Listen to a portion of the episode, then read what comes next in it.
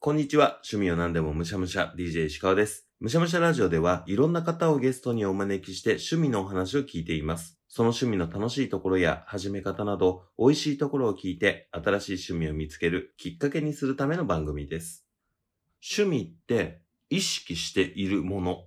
自分がこれは趣味だなって自覚しているものだなって思ってたんですよ。だけど、もしかしたら誰かと話しているうちにえ、それって趣味なんじゃないの？って聞かれて、あ、言われてみれば、俺、それ好きかもってなることってあるんですね。今日はそういう趣味を聞きました。もしかしたらね、今日の趣味、あ、自分も好きかもって思う人、結構いるんじゃないかなって思います。というわけで、それでは今日もいただきましょう。DJ 石川のむしゃむしゃラジオ。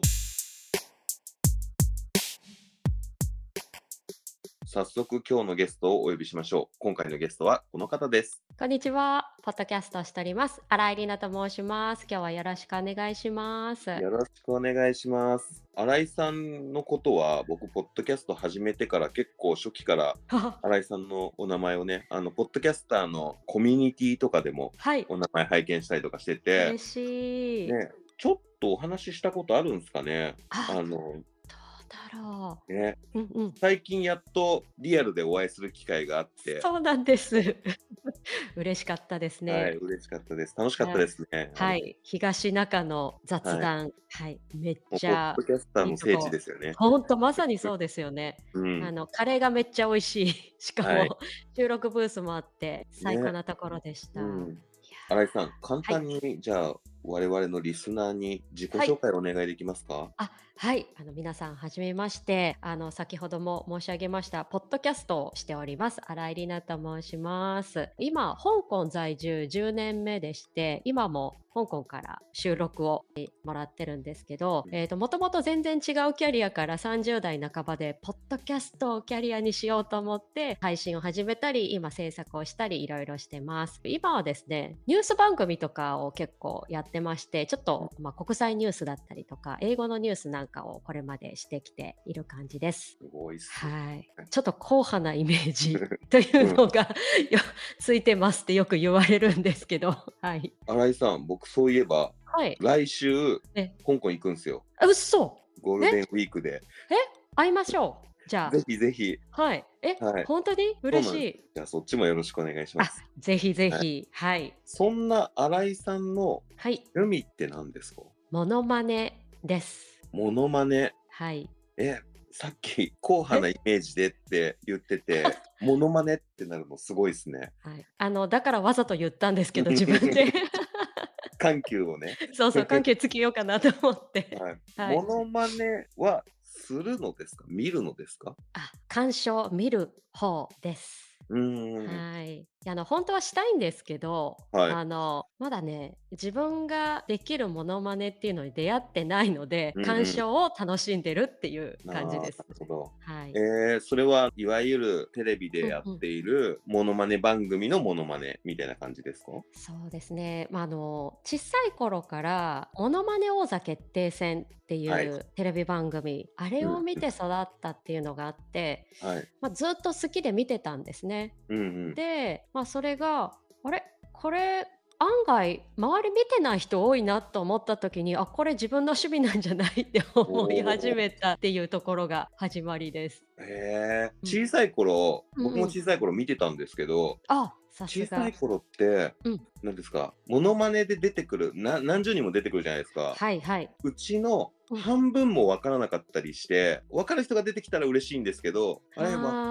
分かんいないな。親世代の人たちのモノマネしてるなっていう感じになる時ってありません？それですね。実はあの、モノマネ好きだけど全部楽しめない人のあるあるでうん。実はあの私平成モノマネ喫茶っていうモノマネに特化したポッドキャストも 前回やってたんですけど、はい、ここに来たゲストの方もおっしゃってました。うん、これジェネレーションギャップですよねって言って。うん、どうしても発生しますよね。うん、ただ私の場合はその曲自体を知らない例えばうん親世代の、例えば昭和の歌謡曲だったりとかっていうのもなぜかすごい好きでうん本家本元を知らないんですけどめちゃくちゃ楽しんでたっていう記憶がすごくあって。ておー。なので大きくなってから歌える例えばカラオケうんうん。に行って歌える曲って昭和の曲ばっかりなんですよ実は。もうそれもしかもご本人歌唱じゃなくてモノマネで覚えたってことですか？そう。そうそうそうモノマネで覚えてる。そう、うんなので歌い方とかもまあ私特にその歌手とかでも全くなくて一般の一般人としてカラオケを 楽しむ時の歌い方もやっぱり昭和寄りになってるっていうのはきっとこれモノマネの影響だろうなって すごい思います。え。ーあそういうところにまで影響が。はい。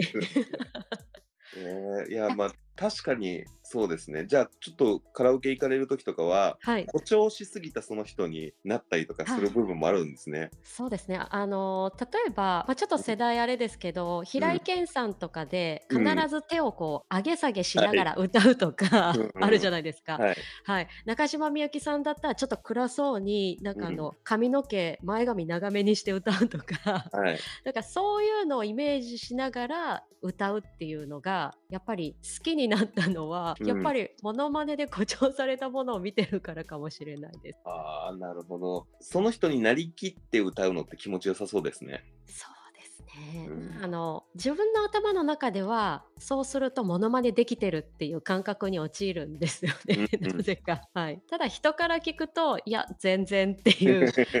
なのでまだ鑑賞を楽しんでるっていうのが、はい、その趣味になります。練習はしてるんですか？練マスター習はしないけど。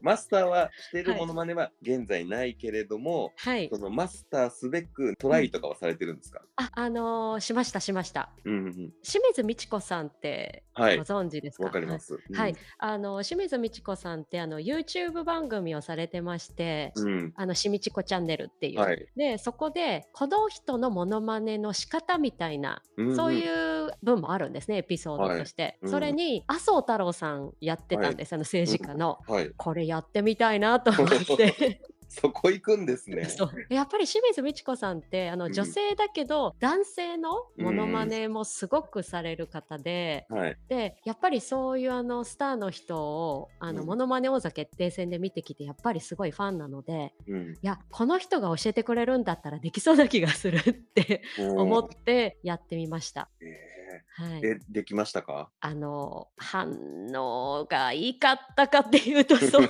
ではない。いや、難しいですね。そうです。ね。そうなんです。いやなんかモノマネしてできなかったみたいななんかちょっとそういう方向に会話が向かっていて私はい。どうしようかと思ったんですけど、はいうん結局できないというオチに なるほどね。なでも。欲しいですよね。僕も一個は、このモノマネ上手だなって言われるやつ、欲しいなとは思います。何もできないけど。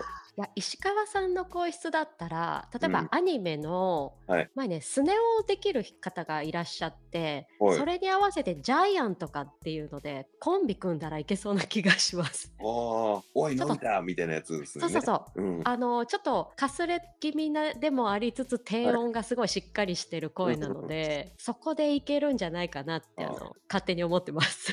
昭和の方ですかね。昭和の方ですね。そうですね。いろいろ違いますからねそ。うですね。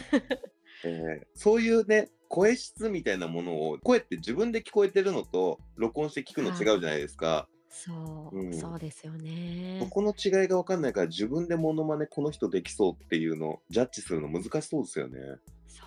いや私もそれすごい思って、うんそれこそあのシャワーの中ではめちゃくちゃ自分がうまくこれモノマネできてるって思ってもはい。あのいざ外に出てみるとやっぱり全然違うとかうんやっぱり環境によって聞こえてる聞こえてないっていうのもやっぱりすごいあって、うんなのでねモノマネ芸人さんほんとすごいなっていうすごいですよ。はい尊敬の眼差しです本当。しかも一つ二つじゃないですからね。そう実は以前ちょっとご縁がありましてツイッターのスペースで、うん。木村拓哉さんの声真似をされる、うん。インダイカンさんっていう方がいらっしゃいまして、うん、ほんと声キムタクなんですよ。えー、そでれスペースで話してたらもうキムタクと話してるみたいな感じですね。そうそうなんですうん。で、もうやっぱり自分の自然に喋る声がうんキムタクになってるので、はいちょっとした一言、うんうん。まあ、こう普通にねこう今石川さんと私でこう喋ってるようなはい別にキムタクっぽい話とかしてないのに、うんうん全部キムタクに聞こえてきてそうちょ待てよじゃないところもキムタクそうそうそうそう。ちょ待てよじゃないところも全部キムタクで、で最後にはちゃんとちょい待てよも言ってもらいました。なんか持ちギャグみたいになってますけど。そうそうそうそう。そう はあ、すごいな。マスターしたいな、何か。そうなんですよ。新井さんのはい。推しモノマネ芸人さんとかっていたりするんですか？推しモノマネ芸人さんですか？いますよ。うんうん。あの、古賀修さん。ああ、古賀修さん。はい。細かすぎてとかにも出てたりとかしますよね。そうです。うん。そうです。古賀修さん、実はあの、このモノマネの聖地って私が呼んでるバーがありまして、はい。それがあの、そっくり館キサラ、っていうはいはいはい。東京にある。はい。うんあそこにですね、ちょっと5、6年前初めて行ったんですね。はい。で、本当は古賀修さんを見たくてうんうん。行ったんですけど、あの、はい。スケジュールがですね、まあ、私の東京出てくるスケジュールと合わなくて見れなくって、はいで実は去年の12月にもう一度リベンジをと思ったんですけど、うんそれもちょっとうまくいかなくてですね、はい。まだリベンジできてないので、うんこのキサラに絶対行くっていうのがあの今年またね目標なんです。すごい、その限られた日本滞在時間に来たら行きたいっていうのはもう はい相当好きですよね。すっごい好き。そあう。で、まあ、その古賀修さんを、うんまあ、あの12月もですねスケジュール調べて、うん古賀修さんここ出てるわっていう日にちを選んで、人呼んでですね、はいあのツアーみたいなのを組んでうん。行こうとしてたんですね。やっぱり古賀修さんあの細かすぎてもそうですけど、はい。あちょっとちょっとパッと出てこない億千万の瞳、うんうんうん。はい、はい。あれで、うん。やっぱり出てこられた時にものすごくファンになって、はい。古賀修さんってもともと営業をたくさんされるうんうん方というふうにご紹介されてて、うんうんそこの番組で、はいであの本当はあの番組「チャチャチャチャチャチャチャチャ」ってイントロのところから、は最初バナナマンの設楽さんがあの、うんうん。これこれこれこれの誰々さんですみたいなはい紹介するじゃないですか。降ってきますよね。ねでそこからもうほぼ自分で全部するんですよ。うん。うんうん。自分の紹介から次誰やりますとかあ、全部セルフで。全部本当はこの、うんじゃあ次は誰々さん次は何のモノマネみたいなのをその司会の人がするんですけど、それも全部されるほどもううんパッケージとしても出来上がっててああ、すごい。すごい。もうね感動しました。もあれ見て。う、もうそれを生で見たいんですね。そう。う、ん。生で見たい。そでも、キサラってもう、モノマネ界の中ではめちゃくちゃ有名なところですよね。うそうです。でもねオードリー最もいたところ。そう。うん。最高なんですよそっくり赤滝皿って本当に。え。ー行ってみたい。今度ツアー組むのでまた、はその時お誘いしますね、ありがとうございます。はい。六本木にあるスターっていう、はい。スターかな？うんモノマネ、なんかキサラみたいなところ、うんうんうん。六本木にもあって、はいはい。そこは行ったことあるんですよ、一回。おそのモノマネ体験はある？そうなんです。僕の記憶に残ってるのは、面白かったんですけど、うんうん一番記憶に残ってるのは、羽生結らないさんですね。あー。はい。最近の方ですかね。そうですね、羽生結弦くんの、確か名前変えたかもしれないんですけど、なんか、羽生くんサイドから何かあって、はい。サイドが。僕が見に行った時は確か羽生結らないでやってたんですけど、はい。もしかしたらちょっと変わってるかもしれない、はよくありますね。はい。モノマネされる前に、はい。お客さん全員にプーさんのぬいぐるみを自ら配るんですよ。え？で、最後終わった時にうん、客席からプーさんを投げるっていう、あ普通にね、スケートの大会でやってる光景をはいはい。やらせてくれるっていう、ーあ体験型素晴らしい、はい、面白かったですね。い、いですね。うんいやあのキサラに行けなくてもキサラのあのウェブサイトあるんですよね、うんうん。あれ見ますとあのタレント一覧ってバーって出てくるんですよ。はい。であれのね名前見てるだけでも面白いんですよね。あ、うん。ネーミングがね。モノマネ芸人さんのネーミングいいですよね。そう。すごい。なんかあの私一番最初に見てうん。プッて吹き出したのがあの、はい。坂本冬美さんのあ、えーはい。モノマネをされる方で坂本冬休みさん。がすごいネーミングと思ってあの石川遼君が石川不良とかはい。なんかここ来るやっぱりすごいなってすごいしか出てこないですけど、はい。このねなんかウェブサイト見てるだけでもうんいけない時はやっぱりねこういうところで楽しんでます。あー今僕もちょっと見てますけど、いいですね、ネーミングが。ね、そう、んそうなんですよ。人気キッズとかいいですね。そうそうそうそうそうそう 本当。うんあのねこんな写真とか見てるとあこの人このモノマネするんだなっていうのもこう、分かるじゃないですか。そうですね。そうでねまたあの毎回セッティングもすごく素敵でうん。あのこれショー行きますと大体ですね私が行った当時で6000円のディナー付きでショーもついてくるって、うん、うん。6000円のディナーショーってめっちゃ安くないですか？安いですね。でそこのショーに出てくる方は大体もう多分56名ぐらいなんでしょうね、でそのショーを見る前に大体あのすごい美味しいですねバイキング形式のあのご飯を食べてへーで飲み放題とかもつけることもできるし、でたくさんこうね楽しんだ後にショーが始まってうん。でしかもステージとめっちゃ近いんですよ。うんうん。であの本当にショーのステージから降りて普通に日チローさんとかイチローのモノマネしながらこう降りてきてですね、はい。いろんなところでピッチングしたりとか そうあの生で本当に見れてで最後に普通に写真撮りまくっていいですって言われて、うん。私もその56年前行った時にバシバシいろんな方と写真を撮ってそうそれであのフェイスブックにも上げてですね当時、楽しんで帰ってきた思い出があります。えー。モノマネ芸人さんとして知ってる方いっぱいいますね。あそうあのテレビでね拝見する方とかも本当にねたくさんいらっしゃってうん。そうでほぼ毎日ショーされてるのでうん。予定が合う日だったらいつでもフラッと行けるうん。このモノマネの生ステージうん。本当ね私近所に住んでたら週1ぐらいで行ってるだろうなってすごい思います。いや、それはちょっとあり得るぐらい。しかもうんなんか、下手したらご本人に会うよりも嬉しい人もいたりしそうますよね。そうそうそうそうそうそうそうですそうです。なんだろう、この感覚っていうのが、ちょっといまいち説明できないですけど、いやでもやっぱり握手できる近さっていうのが、本当にすごくやっぱりねライブで見るなんか楽しさって、あのはい。前回のねなんかあの、うん。落語の回でもなんかおっしゃってましたけどやっぱりね、生で見る体験って。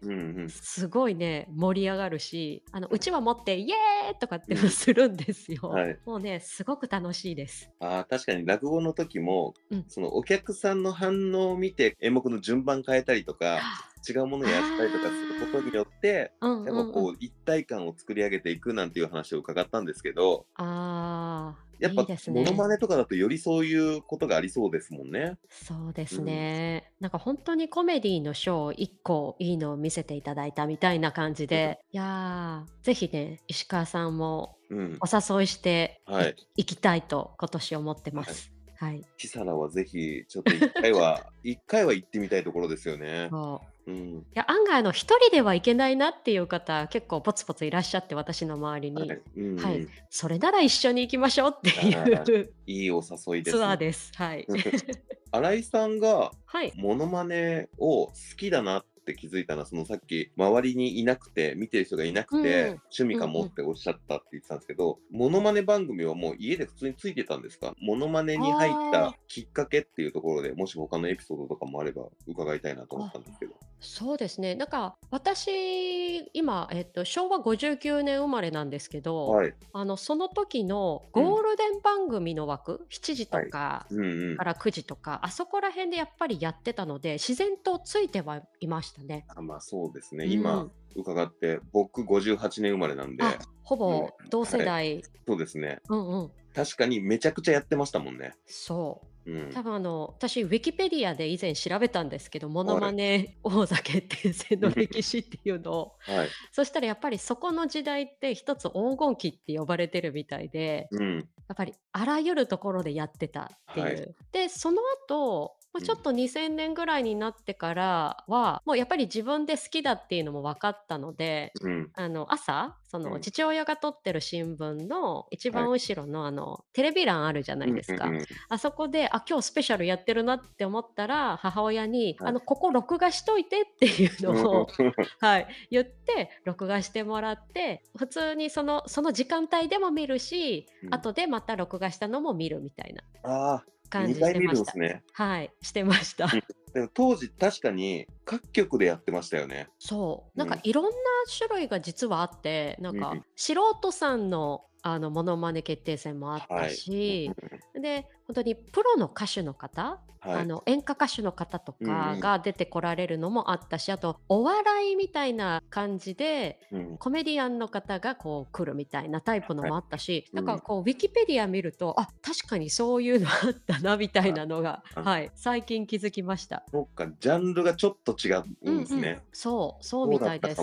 うん、でねなんかあの審査員の方があれじゃないですか点数入れるじゃないですか。はい。あの10点9点9点9点9点10点10点10点みたいな、はいあれを小学校の時はうん。あの最後に90何点って出る前にはい。足し算して自分の足し算と合ってるかみたいなのをするあゲームをしたりとかフラッシュ暗算でもあったそうそうそうそうそんなところで算数してました。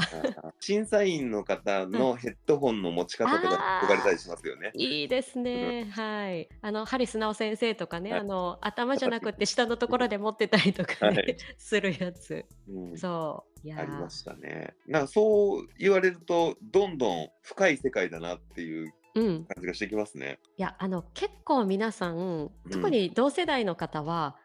思い出として多分残ってると思うんですよね。うん。モノマネを見た記憶みたいな、はい。思い出みたいなの、うん。それをやっぱり年取るとっていうとあれなんですけど、はい。やっぱり思い出話みたいなのしてこうあのあ、うん。共感するみたいな場面あるじゃないですか、はい。そこでモノマネの話をすると結構ああったあったみたいなので話が盛り上がるのもなんか最近楽しいなとそうです思っね。て、はい、うん。あー確かに。僕最近これも多分モノマネ全然モノマネジャンルだと思うんですけど、うんうん。アイデンティティのはい。野沢雅子さんの真似。あー。えあれめっちゃ好きで。あれね好きな人がねあの、はい。平成モノマネ喫茶にあの、うん。でおすすめしてくれましたそれ。そう。歌うまいんですよね。うん。うんうん。で最近替え歌とかめちゃくちゃ TikTok で流れてきてへえ。今流行っている曲を野沢さんが歌って、替え歌でドラゴンボールの要素入れたらみたいなのをやってて、あドラゴンボール好きだし、あ。その、ねえ、そう今ですよねの流行り曲。だしで面白いっていう。いやーこれもあれですよね。あの昔のよくあるもしもシリーズが引き継がれてるはいところですよね。要素的にね。掛け合わせることでモノマネの可能性ってめちゃくちゃ広がりますもんね。そう。いやなんか石川さんなんかモノマネ専門家みたいなことを今 おっしゃって。いや、僕、好きだったかもしれないっていうことに、今、こう、新井さんと話してて、気づきました？はい、僕もモノマネ趣味なのかもしれないって 思いました。結構見てるわと思って。そう案外ねこう掘り下げていくとあ私好きかもっていう気持ちがこうあのまたねこうポツポツっとこう増えてくると、うん嬉しいなと思いながら、はいポッドキャストをやったりとかしています。うん気づいてなかった自分の気持ちに気づかされた感じが、えー なんかすごいカウンセラーみたいな。あいつのこと好きかもみたいな感あじ。で。えー、ちょっと初恋みたいな感じ。はい。いいですね。うん初々しい感じでだと思ってたモノマネが。まさかこんな気持ちになるなんてみたいな、気づかされちゃいました。ああ、なるほどね。新井さんがはい、モノマネを好きで、モノマネ趣味でっておっしゃっていく中での、目標とかゴールとかって、まあ、古賀修さんに会うのが一つだと思うんですけど、はい。なんかこのモノマネが見たいとか、これを習得したいとか、そういう目標的なものって何かあったりするんですか？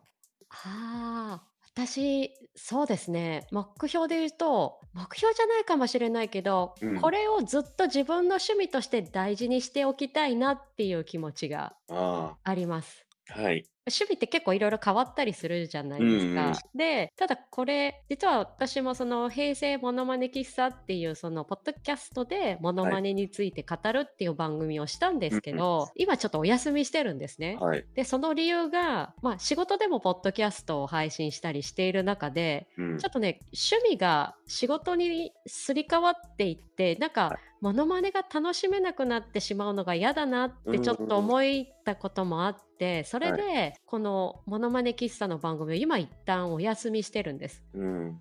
で、だからこそ、やっぱりこの純粋に好きなものうん。をずっと自分が楽しめる憩いの場みたいなのにずっとしておきたいなっていう気持ちが今一番強くって、それがまあ目標というか、うん。そういう定位置に位置づけてもらいたいなっていう、まあ、はい思いみたいな感じですかね。うんうん。趣味として一番いい棚に置いておきたいうんうん趣味、なんですね。そうなんです。うん。ちょっと気持ち落ち込んだ時に、はい YouTube で、ね、あの本当はテレビ番組なんですけどいろいろ上がってるじゃないですか。はい。もうそれを見ながらやっぱり30分とか過ごすと、ものすごくね元気になるんです。あ、わかります。そうだからそこをそのまま大事に残しておきたいっていうのが今の気持ちいいで。です。うん、そういう趣味のこう形って絶対あるなと思います。うーんうんうん今までもいろいろ趣味をお聞きしてて、うんなんか目指したいものがあるタイプの趣味とこのまま変わらずに続けていくっていうことが一番いいなっていうののなんか2種類大きく分けて2種類あるんだなっていうのは、うんうんこう100件以上こう趣味を聞いててそうですよね。あうんうんあるんだなと思ってきました。あーうん。じゃあ市川さんも大切にされたいっていう趣味とあと、どんどんいろいろ目標がある趣味みたいなのやっぱりご本人的にもあったりしますか、どうなんだろうなと思っていて性格的にうんこう変化を求めるタイプの性格というか、同じものをずっと食べ続けられないところがあって、僕の性格だと常に変化を求めているところはああるんですよね。でももしかしたらそのモノマネみたいにもしかしたら気づいていないけれども定期的に摂取しているものとかがあってそれは変わらずに付き合ってるのかもっていうのはもしかしたらこう YouTube で見てる YouTuber さんだったりとかあーあはいはい。付き合い方があんまり変わらないものはうんうん。もしかしたらあるかもしれないですね。あー。根底にあるもの変わらないものっていうのはやっぱりありますもんね。うん、すごいま本当に。だ気づけてないです。でも100以上の趣味をこう食べてこられた石川さん、うん。私もいろいろこうこれまでのエピソードをこうバーッと、はい。あの拝見してうん、モノマネの人まだいなかったなって私、はい。思って。うん、はい。いなかったです。いなかったですね。いやもしかしたら石川さんみたいに気づいてないけどはい。好きかもっていう人もしかしたらいるかも、いや、これ今日気づかされた人いるんじゃないかなと思い 気づいた方はぜひキサラへみたいな、うんこの趣味の最後の話で聞いてるんですけど、うんうん、もうほぼ答え出てるんですけど、石川をその趣味にはめるとしたら、新井さんは何をさせますか？なんですけど、はいツアー組むので一緒にキサラ行きましょうそうですよね。はい。それです。答え出てました。うん、行きたいです。はい。みんなで行けば怖くないって。あのそうですねいうところもあるので、はいぜひね、はい、ご飯食べるのにうん一緒に、ついでにショーも見るというぐらいのスタンスで気軽な感じで行けるとさらにねいいんじゃないかなと思います。うんうん。金額的にもそんな感じですもんね。そうなんです、うんあの実はね今見たら6月以降ちょっとお値段上がるみたいなんですけどそれでもそれでも7000円ですおー、はい。満足感がすごいですもんね。すごいうん。満足感すごいですよ。私すごいしかほとんど言って ない気がするんですけど。新井さんの語彙がなくなるぐらいすごいってことですね。はい。何も普段から語彙あるのかちょっと不安ですけどあるじゃないですか。いやいやいやいやあのインターネットのお世話になりながらあの、はい似た語彙類語とかこう検索しながら あー、類語僕もめっちゃ検索する。そうそう、そうう、んそれしながらね、普段頑張ってます。はい、あーなんかちょっと同じところがあって安心した。あの、みんなね、こう使えるものは何でも使おうと思って頑張ってます。はい、うんありがとうございます。いや、モノマネに対しての気持ちの新しい向き合い方みたいなのもちょっと見えた気がします。そんな恐れたものじゃないと思うんですけどもう。この後なんか YouTube で見ようと思ってますもんね。そうそう。絶対ね、皆さん見てくださいね。YouTube で自分の好きな、うんあこの人いたなーみたいなのを検索したら、もうあのね、止めどもなく出てきますから、本当に。はい。このモノマネ体温が上がってる今がちょっと狙い目。そうです、うんい今がチャンスです。はい。最後にはい。新井さんの番組のご紹介よかったらお願いしあます。ありがとうございます。じゃあ、あの、ちょうどこのモノマネに関してということで、平成モノマネ喫茶という、えーポッドキャストを配信しておりました。はい、で今ちょうどシーズン1で、あのお休みをしてるんですけれども毎回ですねあのゲストの方をお招きしてポッドキャストに関する思い出話なんかを毎回していたんですが途中から実はモノマネできますっていう方も お越しいただいてそういった方に放送内でですね公開できる範囲でうん。ちょっと面白い自分のモノマネとかいうのもお出ししております。で最後には実はあの本当のモノマネ芸人の方にもですねご出演いただけたという機会もありますのでぜひそこも含めてちょっとモノマネ体温今上がってるなっていう方は、うんこちら平成モノマネ喫茶ぜひ聞きに来ていただけると嬉しいです。ありがとうございます。シーズン2が今後始まるときにはい、披露できるようにモノマネになこうかな。そうですね。はい、はい何名か今練習中の方がいらっしゃるはずなので、はい、石川さんもぜひよろしくお願いします。鉄板ネタができるようにちょっと練習してきそますね。うですね。はい。はい、いや、新井さん、今日はありがとうございました。こちらこそありがとうございました。